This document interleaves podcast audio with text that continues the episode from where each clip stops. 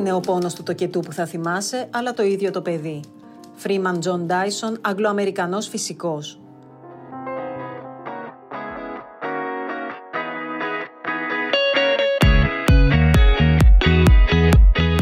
Και πράγματι, αυτό που στο τέλος θυμούνται όλες οι μητέρες δεν είναι ο τρόπος με τον οποίο έφεραν στον κόσμο το παιδί τους, αλλά το αποτέλεσμα. Ωστόσο, οι περισσότερες απόψεις συγκλίνουν στο ότι ο φυσιολογικός τοκετός, όσο δύσκολος, επώδυνος και χρονοβόρος κι αν είναι, αποτελεί τη μέγιστη εμπειρία για τη μητέρα και έχει πολλαπλά ωφέλη. Αυτός είναι και ο λόγος που πολλές γυναίκες, εφόσον το επιτρέπουν οι συνθήκες, τολμούν το λεγόμενο βι μπακ, δηλαδή τον φυσιολογικό τοκετό έπειτα από καισαρική τομή.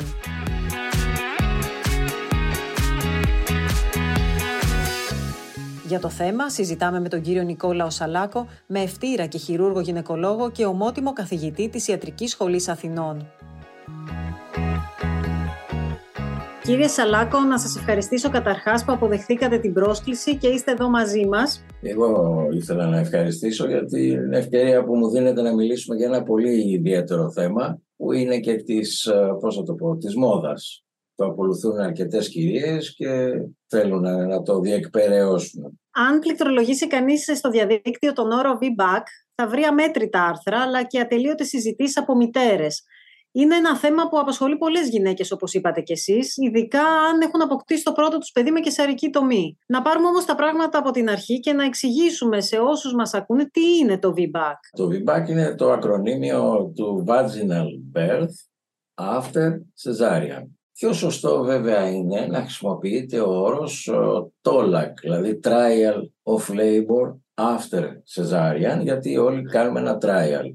Δεν γνωρίζει κανείς, και αυτό θα ήθελα και σας ευχαριστώ για την ευκαιρία που μου δίνετε, να το τονίσω, γιατί πολλές κυρίες συζητάνε κάτι για το οποίο είναι μια προσπάθεια. Καταλαβαίνετε ότι είναι σαν ένας πρώτος τοκετός, αντιλαμβάνεστε ότι κανείς δεν γνωρίζει απόλυτα αν η γυναίκα θα γεννήσει με φυσιολογικό τοκετό, σε έναν πρώτο τοκετό. Αντιλαμβάνεστε ότι στο δεύτερο κομμάτι που συζητάμε τώρα είναι μια μεγαλύτερη προσπάθεια, μια προσπάθεια η οποία κανείς δεν γνωρίζει παρά τις τελευταίες μέρες από το πώς μπορεί να γεννήσει αυτή η γυναίκα, για το αν έχει προϋποθέσεις, κριτήρια θα λέγαμε, για να γεννήσει φυσιολογικά. Το τοκετός είναι ένα φαινόμενο που εξελίσσεται κατά τη διάρκεια της παραμονής της γυναίκας, είτε στο δωμάτιο, είτε, για να πούμε και αυτό, γιατί αρκετές κυρίες προσπαθούν να γεννήσουν, γίνεται μια προσπάθεια σε ειδικά διαμορφωμένους χώρους εκτός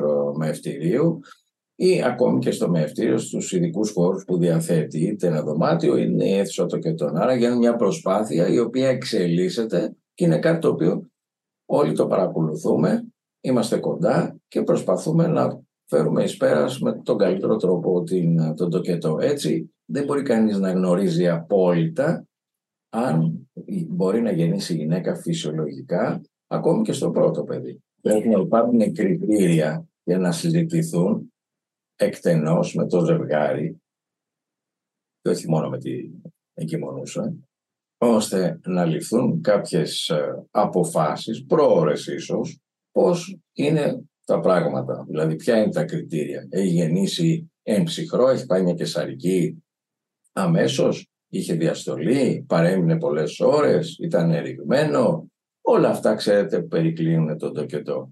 Επειδή αναφερθήκατε στην καισαρική εν ψυχρό ή στη διαστολή, αν υπήρξε στον πρώτο τοκετό, θα μπορούσατε να μας πείτε λίγα περισσότερα λόγια για να καταλάβουν οι γυναίκες που ενδιαφέρονται για κάτι τέτοιο, τι ρόλο παίζουν όλα αυτά? Είναι αυτονόητο μια γυναίκα η οποία έχει ξεκινήσει ένα φυσιολογικό τοκετό και η οποία έχει και κάποια διαστολή, έχει περισσότερες πιθανότητες, δεν αποκλείονται και οι άλλες βέβαια, αλλά έχει περισσότερες πιθανότητες, τα κριτήρια είναι πολύ καλύτερα, στο να προσπαθήσει να κάνει ένα φυσιολογικό τοκετό.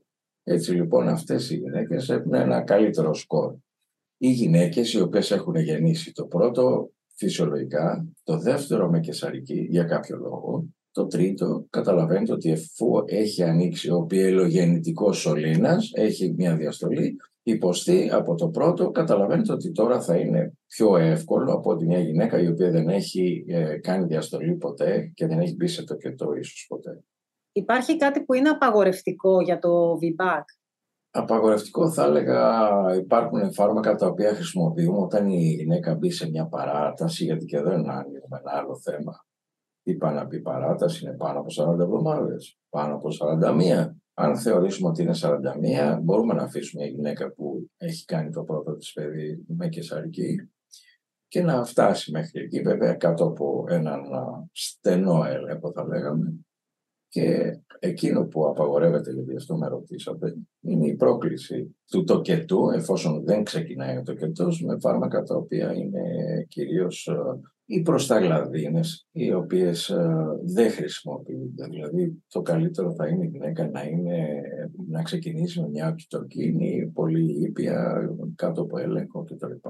Αυτό που είπα για το αν υπάρχει κάτι απαγορευτικό, εννοούσα πιο πολύ αν ε, υπάρχει κάτι που να έχει συμβεί στον πρώτο τοκετό με καισαρική τομή που να απαγορεύει να γίνει βι μπι έι σι στη συνέχεια. Η, η θέση του πλακούντα μετά από μια καισαρική μπορεί να έχει μια διαφοροποίηση λόγω της ουλής που υπάρχει. Επίσης η θέση του πλακούντα μπορεί να είναι μπροστά και να δημιουργεί ε, ίσως ένα σε μια ενδεχόμενη επιπλοκή αιμορραγία. Άρα λοιπόν θα πρέπει κανείς να ελέγχει πού βρίσκεται το πλακούντα, να ενημερώνει το ζευγάρι για να ξέρει τι πιθανότητες έχει και να το αξιολογήσει αυτό. Μετά είναι η θέση του παιδιού. Σαφέστατα το παιδί θα πρέπει να είναι με το κεφάλι κάτω, θα το λέγαμε έτσι πολύ απλά, και όχι με τα πόδια. Έτσι λοιπόν αυτές οι δύο βασικές προϋποθέσεις είναι πολύ σημαντικές για να πει κανείς ότι θα προσπαθήσω να κάνω ένα φυσιολογικό τοκετό μετά από καισαρική. Επίσης να μην έχει κάποιες τομές στο παρελθόν από, από, ξέρετε, από κάποιους όγκους, καλοήθιστα νιομιώματα στην α, μήτρα, τα οποία βέβαια και αυτά αυξάνουν την επικινδυνότητα της ρήξης, γιατί το πρώτο και βασικότερο θέμα σε μια προσπάθεια για φυσιολογικό τοκετό μετά από καισαρική είναι η ρήξη της μήτρας λόγω της ουλής, η οποία όπως καταλαβαίνετε δεν έχει ελαστικότητα από την πρώτη τομή που έχει γίνει στην πρώτη καισαρική, και αντιλαμβάνεστε ότι η μήτρα φτάνει μέχρι πεντακόσιες φορές το μέγεθός της όταν κυοφορεί. Έτσι λοιπόν αντιλαμβάνεστε ότι είναι ένας μυς ο οποίος έχει διαταθεί πλήρως και δεν ξέρουμε την ελαστικότητα της ουλής. Έχουν προταθεί διάφορες μέθοδοι για να ελέγχεται το πάχος της ουλής, αλλά και πάλι αυτό δεν είναι δόκιμο και κανείς δεν μπορεί να βασιστεί σε αυτό. Μια γυναίκα μπορεί να αποκλειστεί, τα κριτήρια εξηγούν, από ένα φυσιολογικό τοκετό μετά από καισαρική, και ένας βασικός λόγος είναι η αιμορραγία, η οποία μπορεί να έχει προκύψει μετά την πρώτη καισαρική, άρα δηλαδή μετά το πρώτο χειρουργείο. Είναι ένα ιστορικό το οποίο βαραίνει αυτή τη γυναίκα, πρέπει να ξέρει γιατί έγινε ο γιατρός που θα την αναλάβει στο δεύτερο παιδί και να αξιολογήσει το λόγο που έγινε και αν υπάρχει επικινδυνότητα, που είναι ένα πολύ βασικό σημείο και βαρύ, για να προχωρήσει σε ένα φυσιολογικό τοκετό μετά από καισαρική. Υπάρχουν κάποιοι άλλοι κίνδυνοι εκτός από αυτό? Όχι, βασικά ο βασικότερος κίνδυνος είναι αυτός, η ρήξη της μήτρας στην προσπάθεια με την οξυτοκίνη ή χωρίς την οξυτοκίνη, μακροχρόνια παραμονή ε, με οδύνες. Καταλαβαίνετε ότι είναι ένας μυς ο οποίος ανοίγει, συστέλλεται, ανοίγει, συστέλλεται και προκαλεί κάποιες διαφοροποιήσεις στην ουλή, έτσι, γιατί δεν υπάρχει ελαστικότητα. Πιστεύω ότι αν κανείς σταθεί σωστά δίπλα στο ζευγάρι και ιδιαίτερα στην γυναίκα, με τη βοήθεια των μεών και όλου του προσωπικού των νοσοκομείων, θα μπορέσει να τουλάχιστον να διεκπερώσει με τον καλύτερο τρόπο, είτε αν γεννήσει φυσιολογικά, είτε αν καταλήξει σε μια καισαρική, βοηθώντας και ψυχολογικά τη γυναίκα, γιατί μην ξεχνάτε ότι πολλές γυναίκες που έχουν προβεί, που έχουν οδηγηθεί σε μια καισαρική στο πρώτο παιδί, έχουν ένα βίωμα μέσα τους για το γιατί οδηγηθήκαν, τι έγινε και όλα αυτά, ξέρετε. Και αυτό είναι καλό, γιατί μέσα τους τουλάχιστον ε, ψυχολογικά αισθάνονται καλά, εφόσον έχουν προσπαθήσει και ας μην έχουν πετύχει αυτή την α, αποστολή. Υπάρχει κάποιο συγκεκριμένο χρονικό διάστημα που θα πρέπει να έχει μεσολαβήσει ανάμεσα στην ε, καισαρική τομή και έναν ε, φυσιολογικό τοκετό? Ε, ναι, υπάρχει. Συνήθως ξεκινάμε πάλι από το ιστορικό της γυναίκας. Όταν κάνει μια γυναίκα μια καισαρική, ρωτάει μετά, γιατρέ, πότε μπορώ να ξανακάνω ε, το δεύτερο παιδί? Και τότε εμείς ε, όλοι το γνωρίζουμε, συστήνουμε μετά από ένα χρόνο. Πράγματι έτσι είναι. Είναι α, με κριτήρια επιστημονικά. Πάνω από ένα χρόνο μπορεί κανείς να μπει σε μια δεύτερη διαδικασία εγκυμοσύνης και να προσπαθήσει να γεννήσει φυσιολογικά μετά από κεσαρική τομή. Είναι το βι μπακ διαδεδομένο στην Ελλάδα, συγκριτικά και με άλλες χώρες, ή εμείς παραμένουμε πιστοί στην κεσαρική και άπαξ και γεννήσει μια φορά με κεσαρική γυναίκα είναι καταδικασμένη σε αυτό? Η ερώτηση είναι πολύ δύσκολη, θα λέγα, γιατί αφορά την εκπαίδευση. Και όσοι είμαστε στην εκπαίδευση προσπαθούμε να δώσουμε τα σωστά κριτήρια στους νεότερους συναδέλφους, στους ειδικευόμενους, το πώς θα πρέπει να διαχειρίζονται μια γυναίκα που είναι επίτοκος, που είναι το πρώτο της παιδί, γιατί από εκεί ξεκινάνε όλα. Υπάρχουν απόλυτες, τουλάχιστον στα δικά μου χρόνια, και μη απόλυτες, θα λέγα, έμεσες κατά κάποιο τρόπο οδηγίες, ας πούμε, για να πάει μια γυναίκα κεσαρική. Ας πούμε, ένα πρώτο παιδί το οποίο έρχεται με τα πόδια κάτω πηγαίνει κεσαρική αυτονόητα. Και άλλα, τα σχήματα, τα ανώμαλα και αυτά.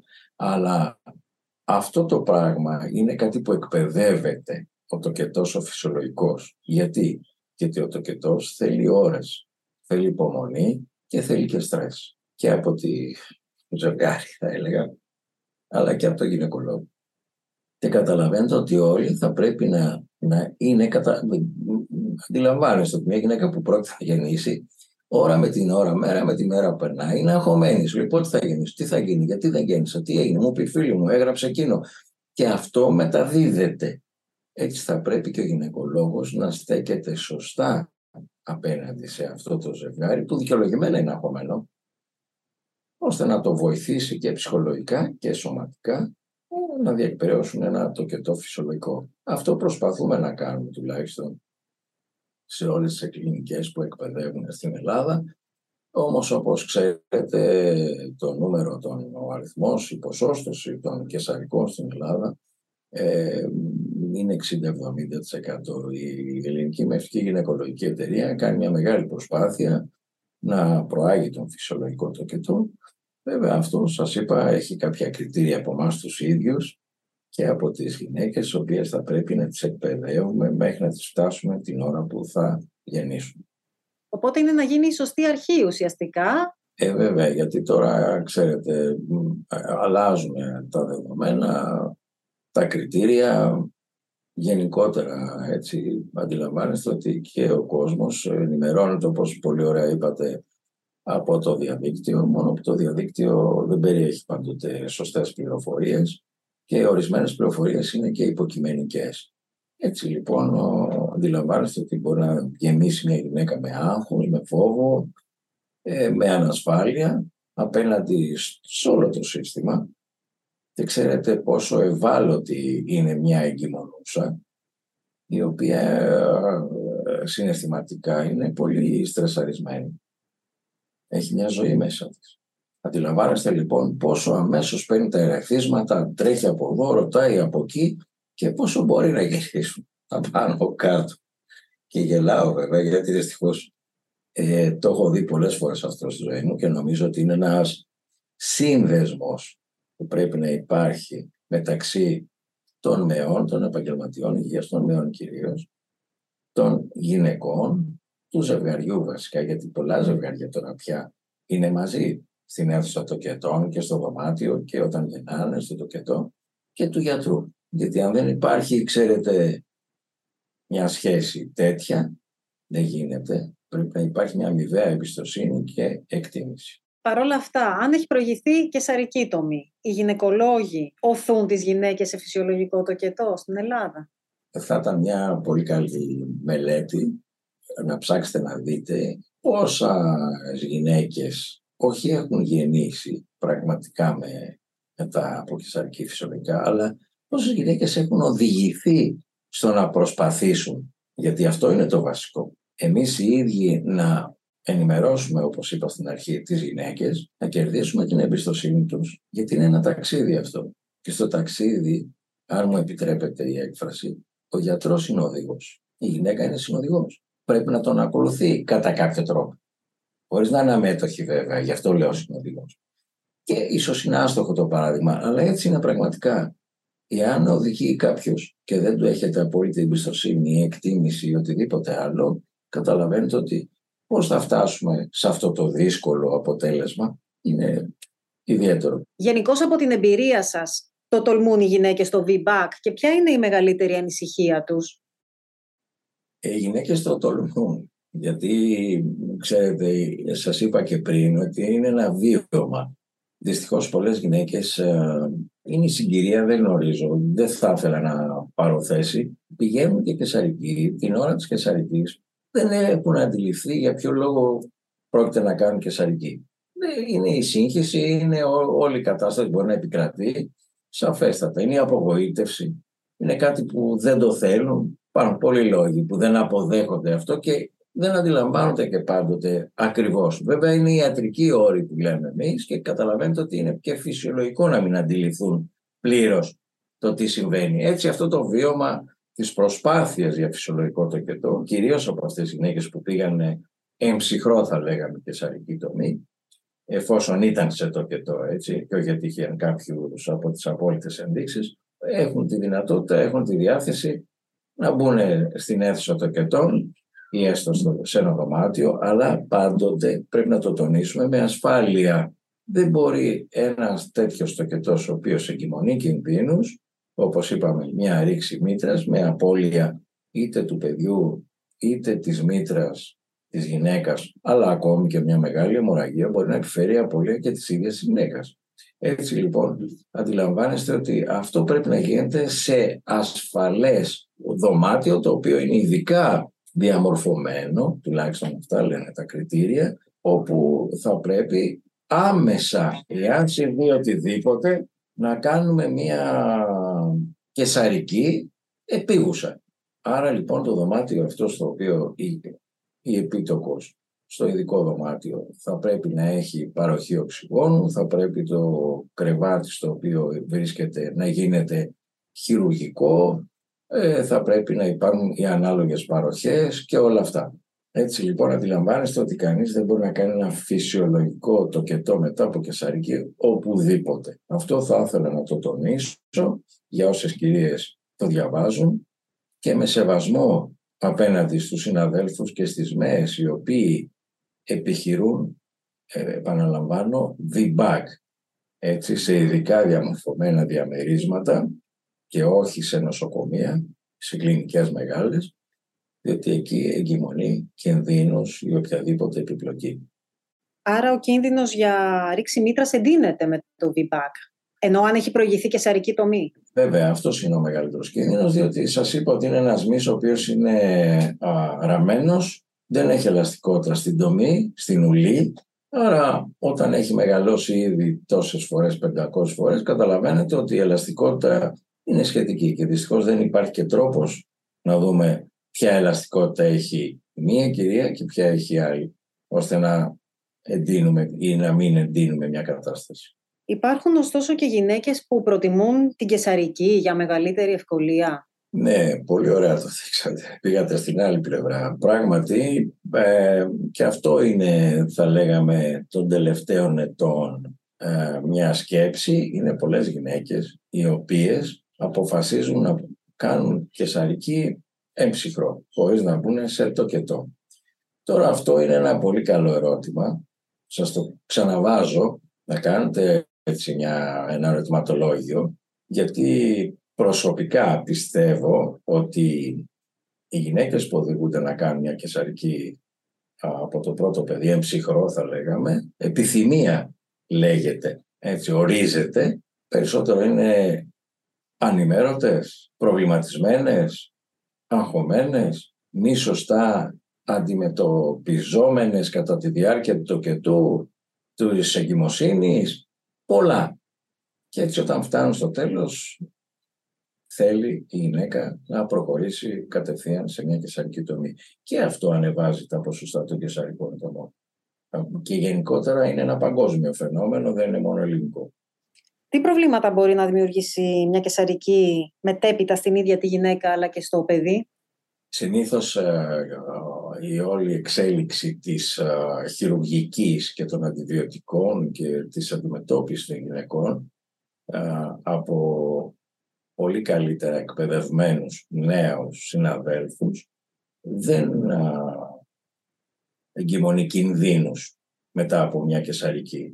Συνήθως δεν έχουμε τέτοια θέματα, τέτοιες επιπλοκές οι οποίες να μας βάζουν να είναι ένα αρνητικό στοιχείο στο να μην κάνουμε καισαρική. Πάντως θα πρέπει να τονίσουμε ότι επειδή πολλές γυναίκες που γεννούν με καισαρική δέχονται και πίεση και ίσως και κριτική από το περιβάλλον τους, επειδή ίσως δεν το προσπάθησαν αρκετά να γεννήσουν φυσιολογικά, θα πρέπει να τονίσουμε ότι δεν θα πρέπει να αισθάνονται ενοχές αν αυτό συνέβη λόγω κάποιων επιπλοκών, έτσι δεν είναι? Κάθε γυναίκα θα πρέπει, έχει το δικαίωμα, εφόσον κυοφορεί, και θεωρώ ότι είναι και αρκετά όριμη, να γεννήσει με τον τρόπο που θέλει. Ό,τι περικλεί ο τρόπος. Αν η γυναίκα αισθάνεται καλύτερα με μια μέα, ας γεννήσει με μια μέα.